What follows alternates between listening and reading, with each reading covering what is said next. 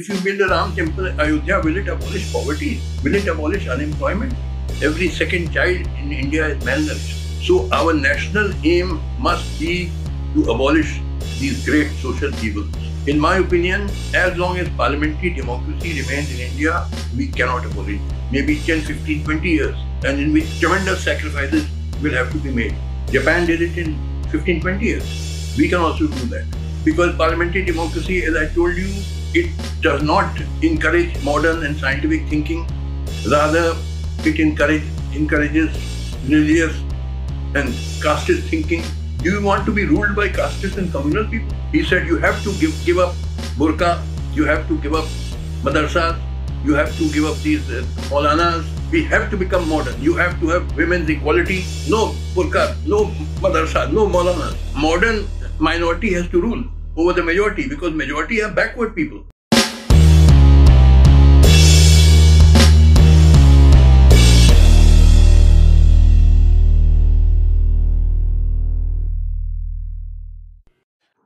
I have several times expressed my view that parliamentary democracy is not suited to India. And I want to give my reasons. First of all, you must understand that the worst thing in life is poverty. And we have massive poverty in India. We have massive unemployment, lack of health care, child malnourishment. Every second child in India is malnourished. That is the global hunger index. You can see it on Google. And uh, lack of proper education, etc. So our national aim must be to abolish these great social evils. Now, how do we abolish it? In my opinion, as long as parliamentary democracy remains in India, we cannot abolish this. Why? Because you see, parliamentary democracy as it is practiced in India runs largely on the basis of caste and communal vote banks. Everybody knows this. 90% people, when they go to vote, they do not see the merit of the candidate, whether he's a good man, bad man, educated, uneducated, criminal, non criminal. They just see his caste and religion. Not 100%, but 90%. Or the caste and religion which the political party to which he belongs represents. Now, casteism and communalism are feudal forces which have to be destroyed if India is to progress. But parliamentary democracy further entrenches them because it runs on this basis. So, how can you progress with parliamentary democracy? So, we have to work out some uh, alternative to parliamentary democracy. Uh, we have to create another system, political and social system, uh, under which India can rapidly industrialize and modernize. Uh, how can that be achieved? How can such a political and social order be created? In my opinion, the only way is by a mighty, historical, united people struggle led by modern minded leaders, patriotic leaders, uh, which will take a long time, maybe 10, 15, 20 years, and in which tremendous sacrifices will have to be made. Only then can we create such a political and social order. Now, uh, when will this historical people struggle begin? How will it be conducted? How much time will it take to achieve success? Who will be these modern minded, patriotic leaders? All this nobody can predict. We cannot be rigid about historical forms. But it is the only way out. We, we can't uh, move forward with parliamentary democracy because parliamentary democracy, as I said, further entrenches feudalism. And our main enemy in India is feudalism. You see, we can easily, in 15, 20 years, become like USA or Europe because we have a huge pool of technical talent, thousands of bright engineers and scientists. Uh, in Silicon Valley in California, where I go often, it is full of Indians. It is largely being run by IT engineers from India. Then in American universities, I've been, I was invited, I am, I was invited to many of them. Many of the professors in engineering, in mathematics, in science, in medicine, they are Indians. So we have a huge pool of technical talent and we have huge natural resources. See, India is not a small country like England or Japan. It's almost a continent. So we can easily transform India into, into an industrial giant, into a highly modernized industrial country. It won't take more than 15, 20 years. Japan did it in 15, 20 years after the Meiji restoration. They transformed a feudal country into a modern country. We can also do that. But for doing that, uh, we have to devise an alternative to parliamentary democracy. Because parliamentary democracy, as I told you, it does not encourage modern and scientific thinking. Rather, it encourage, encourages religious and casteist thinking. The issues, for example, of building a Ram temple in Ayodhya. Now, will if you build a Ram temple in Ayodhya, will it abolish poverty? Will it abolish unemployment? So, what I'm trying to say is that this uh, uh, our uh, the, the enlightened section of our society have to use their creativity in finding out some alternative system to parliamentary democracy. And moreover, one thing I want to tell you is that, see, parliamentary democracy runs on majority vote, and majority are casteist and communal. Do you want to be ruled by casteist and communal people? I, I, be, I don't believe in democracy. I believe in modern dictatorship. You have to have a small group of totally dedicated, selfless, patriotic, modern minded leaders who will ruthlessly industrialize the country. You can't permit too much freedom. Too much freedom is also bad. For example, I may tell you, in Turkey, it was a backward country ruled by a sultan and khalifa who kept the country feudal. And because of that, Turkey was known as the sick man of Europe. And uh, it was kicked around by the Westerners like the Britishers and French. They were in fact planning to partition Turkey just like the British partitioned India.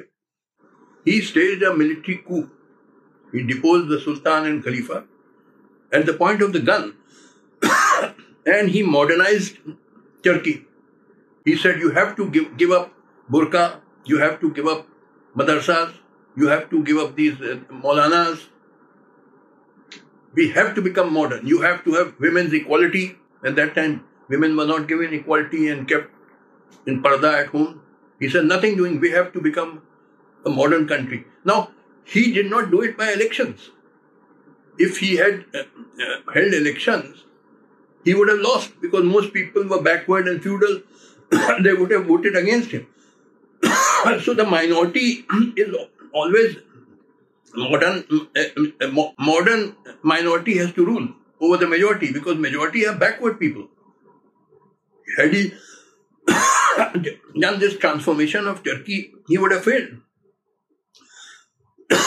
but he was an army general. He did it at the point of the gun. He said, "You have to become modern."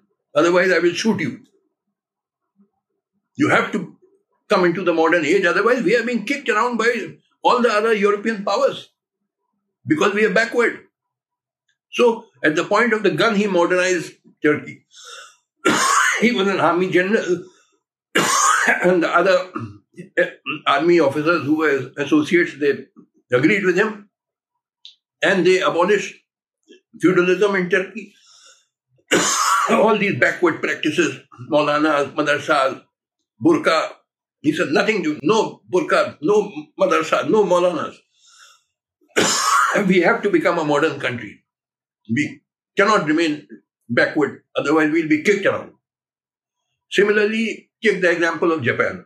Now, before 1868, Japan was under the feudal rulers who were called the shoguns. Formerly, the head was the emperor, but really the emperor then held no powers. It was the shoguns who were the real rulers, but they were feudal and they kept Japan backward. then in 1868, an event took place called the Meiji Restoration under Emperor Meiji. And after that, the rulers who came to power, who were the advisors to Emperor Meiji, Emperor Meiji himself was only formally the head of the state, but the real rulers were his advisors.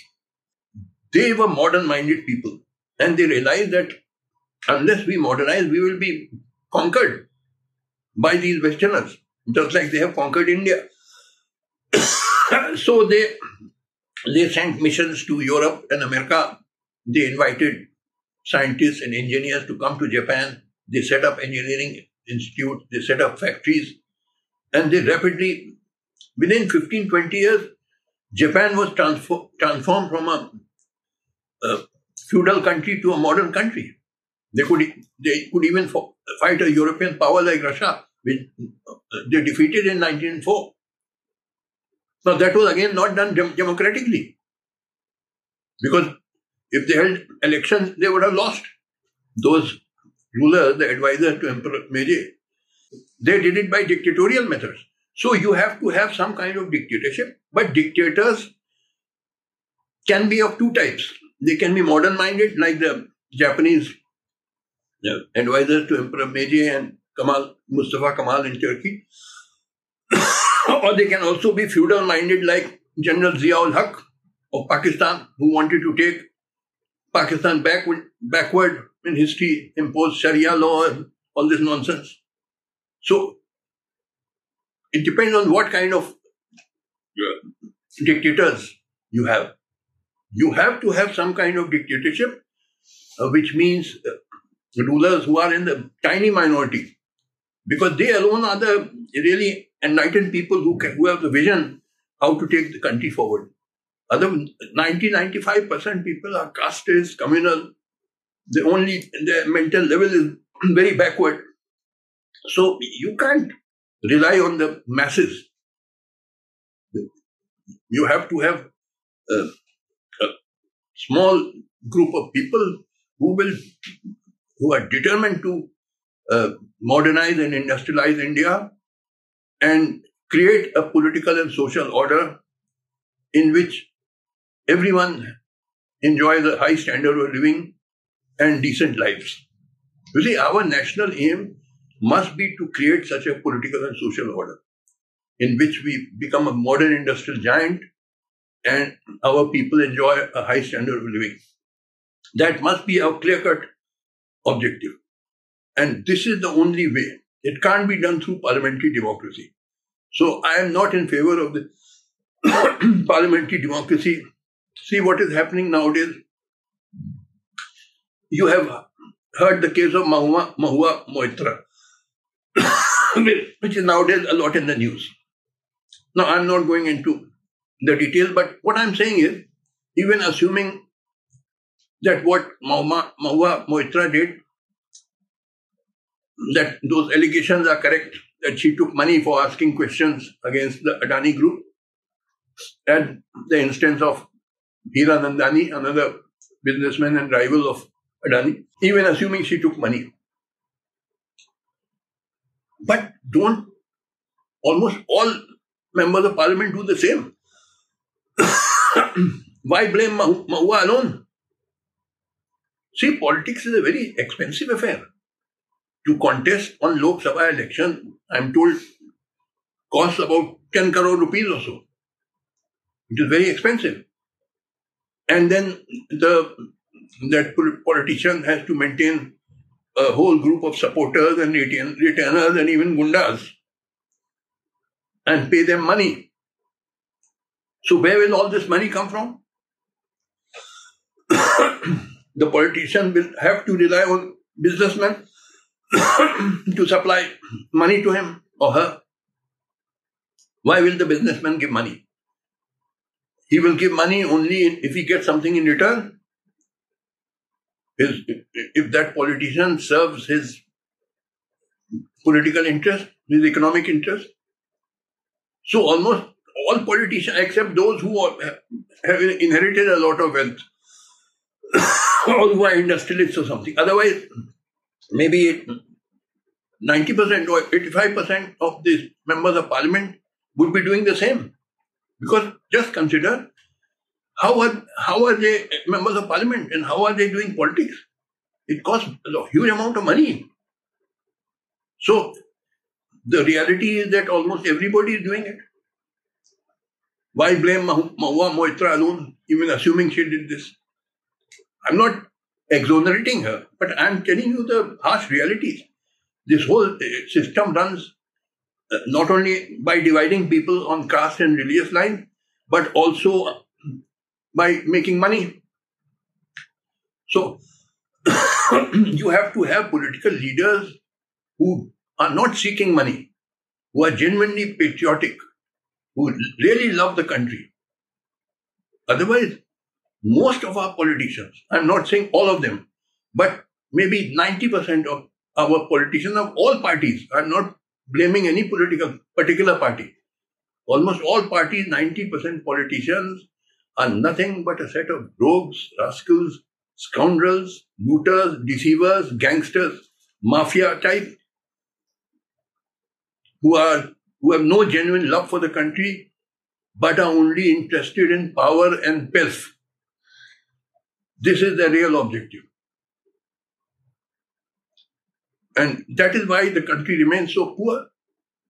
See, I saw only a couple of days back on the internet that we have slipped further back in global hunger, in hunger in India. Child malnutrition, every second child in India is malnourished, stunted, wasted. We have slipped from position number 101 to position number 107 out of 121 countries surveyed. We are behind neighboring countries like Nepal, Bangladesh, Pakistan, Sri Lanka. Our position is worse than, than those countries. And to talk that we are having GDP growth and fastest growing economy, it is all nonsense, you see.